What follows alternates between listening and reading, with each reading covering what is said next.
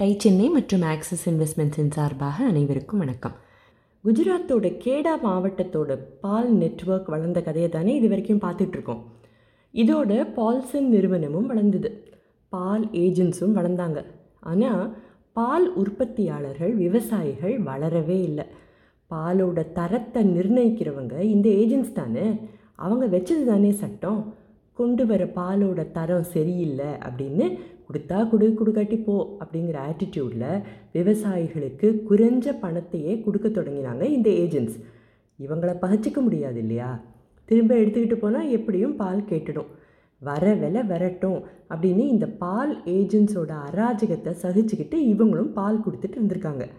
ஆயிரக்கணக்கான பால் உற்பத்தியாளர்கள் பாதிக்கப்பட்டாங்க. தங்களோட பால் நியாயமான விலைக்கு ஏற்றுக்கொள்ளப்படுமா அப்படின்னு தினம் டென்ஷன் தான். இது ஒரு பக்கம் இருக்க பெஸ்டோன்ஜி வேற ஒரு பிளான் போட்டார். கேடாவிலிருந்து மும்பை வரைக்கும் பாலை கொண்டு வரதை விட அங்கே பக்கத்துலேயே ஒரு இடத்த பிடிச்சு வெண்ணெய் தயாரிக்க தொடங்கலாமே அப்படின்னு அவருக்கு தோணுச்சு. ஆயிரத்தி தொள்ளாயிரத்தி முப்பதில் கேடா மாவட்டத்தில் ஆனந்துங்கிற ஊரில் ஒரு அதிநவீன பால் பண்ணையை தொடங்கினார். ஆயிரத்தி தொள்ளாயிரத்தி முப்பத்தி ஒம்போதில் இரண்டாம் உலகப் போர் திரும்ப பால்சனுக்கு அடித்தது யோகம். காஃபி வெண்ணெய்னு விற்று ஏகப்பட்ட பணம் சம்பாதிச்சார் பெஸ்டோன்ஜி பால்சன். போர் முடிஞ்சதும் விற்பனையில் சரிவு. அந்த நேரத்தில் தான் பாம்பே மில்க் ஸ்கீம் மும்பை மக்களுக்கு உங்களால் தினம் பால் சப்ளை பண்ண முடியுமா அப்படின்னு பால்சன் கிட்ட கேட்டாங்க. கேடா மக்கள் தான் இருக்காங்களே. அந்த தைரியத்தில் தாராளமாக செய்கிறதா ஒத்துக்கிட்டார். அந்த பாலை சேகரித்து பதப்படுத்தி மும்பை முழுவதும் பால் சப்ளை. செம காசு. இங்கே தான் ஒரு முக்கியமான விஷயத்தை செய்யாமல் விட்டுட்டார் பெஸ்டோன்ஜி. மக்கள்கிட்ட இருந்து குறைஞ்ச விலைக்கு பாலை வாங்கி பிஎம்எஸ் கிட்ட அதிக விலைக்கு விற்றாரு அதில் வர லாபத்தை பால் உற்பத்தியாளர்கள்கிட்ட பகிர்ந்துக்கணும்னு அவர் நினைக்கவே இல்லை. ஒரு நாள் இல்லை ரெண்டு நாள் இல்லை வருஷக்கணக்காக நடந்தது. பால்சன் ரொம்ப சாமர்த்தியமாக ஒரு விஷயத்தை செஞ்சுருந்தார். பிஎம்எஸ்ஸுக்கு தினம் பால் சப்ளை செய்ய ஒத்துக்கிட்டார் இல்லையா? அப்போவே அவங்கக்கிட்ட ஒரு கோரிக்கையையும் வச்சார்.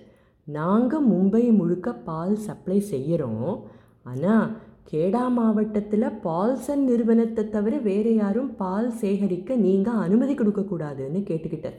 அதாவது தனக்கு காம்படிட்டர் யாரும் இல்லாதபடி எவ்வளோ சாமர்த்தியமாக ஏற்பாடு செஞ்சுட்டார் பாருங்கள் இவர் கேட்டார். அவங்களும் சரின்னு சொல்லிட்டாங்க. அப்புறம் என்ன? கேடாவோட பால் உற்பத்தியாளர்களுக்கு வேறு வழி தெரியல. முடிஞ்ச வரைக்கும் பொறுத்து போனாங்க. ஒரு ஸ்டேஜில் கோவப்பட தொடங்கினாங்க.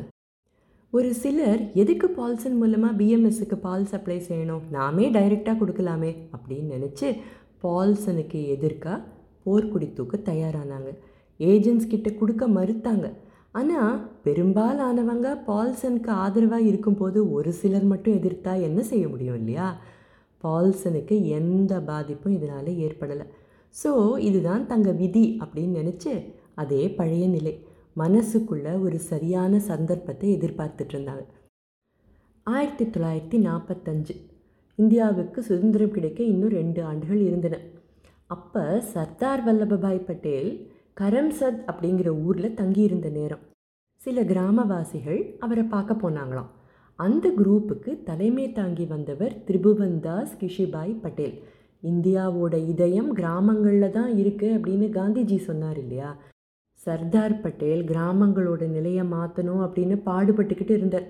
கேடாவோட பிரச்சனையை அவர்கிட்ட சொல்லி அதுக்கு அவர் தான் ஒரு நல்ல தீர்ப்பு கொடுக்கணும்னு சொன்னாங்க அந்த குழு. பால்சன் நிறுவனத்தை வெளியேற்றணும்னா நீங்கள் ஒரு பால் உற்பத்தி கூட்டுறவு சங்கத்தை அமைக்கணும். இடைத்தரகர்களுக்கு பணம் போகாமல் இருக்கணும்னா பிஎம்எஸ்ஸுக்கு நீங்கள் டைரெக்டாக சப்ளை செய்யணும்னு பட்டுன்னு சொல்லிட்டார் சர்தார் பட்டேல். இந்த ஐடியா கேடா மாவட்டத்து பால் உற்பத்தியாளர்களுக்கு தோணி இருந்தாலும் யதார்த்தத்துக்கு சரிப்பட்டு வராதுன்னு திடமாக நம்பினாங்க. ஏற்கனவே இதை செய்ய முடியாமல் அடிவேற வாங்கியிருக்காங்க இல்லையா?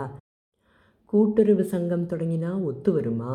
சாதாரண விவசாயிகள்னால பால்சன் போன்றவர்களை ஜெயிக்க முடியுமா? இப்படியெல்லாம் ஏகப்பட்ட கேள்விகளை சர்தார் வல்லபாய் பட்டேல் கிட்ட கேட்டாங்க. அவரும் பொறுமையாக விளக்கம் சொன்னார். முந்தின முறை பத்து சதவிகிதம் பேர் தான் போராட்டத்தில் ஈடுபட்டீங்க. மிச்ச தொண்ணூறு சதவிகிதம் பேர் பால்சனுக்கு ஆதரவாக இருந்துட்டீங்க. இப்படியெல்லாம் இருந்தால் வேலைக்காகாது. ஒருத்தர் விடாமல் எல்லாருமா ஒத்துழைச்சா தான் சரிப்படும்னு எடுத்து சொன்னார். பம்பாய் நகரத்துக்கு கேடா மாவட்டத்திலிருந்து தான் பால் வேணும் வேறு எங்கிருந்தும் சப்ளை பண்ண முடியாது. அப்போ இதை முழுமையாக நிறுத்தினா பால்சனுக்கு நஷ்டம் வரும். இந்த நிலையில் உற்பத்தியாளர்களோட பிரச்சனைகளை காது கொடுத்து கேட்பாங்க நியாயமான விலையை பாலுக்கு கொடுப்பாங்க அப்படின்னெல்லாம் அவர் சொல்ல சொல்ல மக்களுக்கு ஒரே சந்தோஷம். நீங்கள் தான் இதுக்கு தலைமை பொறுப்பு ஏற்று நடத்தணும் அப்படின்னு அவர்கிட்ட கேட்டுக்கிட்டாங்க. சர்தார் பட்டேல் அதுக்கு ஒத்துக்கிட்டாருன்னா நினைக்கிறீங்க? அதுதான் இல்லை. ரெண்டு காரணங்களுக்காக அவங்க கொடுத்த அந்த தலைமை பொறுப்பை அவர் மறுத்தார். இது இப்போ கூட நமக்கு ஒரு சிறந்த லீடர்ஷிப் லெசன் ஆனால் அது என்னன்னு நாம் இன்னைக்கு பார்க்க போகிறதில்ல இதோட தொடர்ச்சியாக பார்க்கலாம். சரியா? அதுவரை டை சென்னையின் சார்பாக அனைவருக்கும் வணக்கம். பிஸ்னஸ் கதை கேட்க எங்களுடன் தொடர்ந்து இணைந்திருங்கள். பிஸ்னஸ் கதை கேட்க எங்களுடன் தொடர்ந்து இணைந்திருங்கள். அதுவரை டை சென்னை மற்றும் ஆக்சிஸ் இன்வெஸ்ட்மெண்ட்ஸின் சார்பாக அனைவருக்கும் வணக்கம்.